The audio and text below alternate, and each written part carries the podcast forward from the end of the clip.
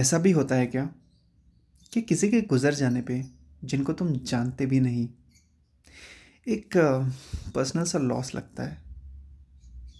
ऐसा ही कुछ लगा जब सुना कि इंदौरी साहब नहीं रहे हमारे बीच। मेरी राहत साहब से मुलाकात यूट्यूब के ज़रिए हुई, जहाँ उनकी वीडियोस देख देख के मैं बस उनका फ़ैन हो गया था। पता नहीं किसने बताया था मुझे उनके बारे में, बट जिसने भी बताया, थैंक यू। एक अलग ही तरीका था उनका समा बांधने का। महफिल की जान थे इसलिए शायद इंदौरी साहब।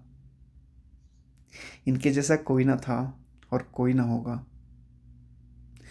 उनके शायरी के बारे में बात करने लायक नहीं हूँ मैं, शायद इसलिए बस सुन के वाह वाह ही कर देता हूँ हमेशा।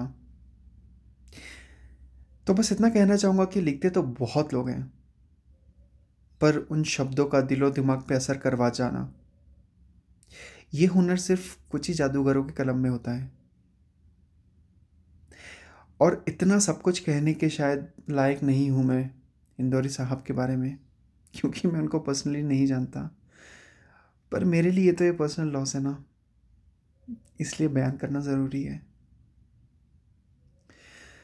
उनकी याद में कुछ कहने की इजाज़त हो तो दो पंक्तियाँ उनकी शायरी से ही पढ़ना चाहूँगा। कहाँ है कि शाखों से टूट जाएं, शाखों से टूट जाएं, वो पत्ते नहीं हैं हम। शाखों से टूट जाएं, वो पत्ते नहीं हैं हम।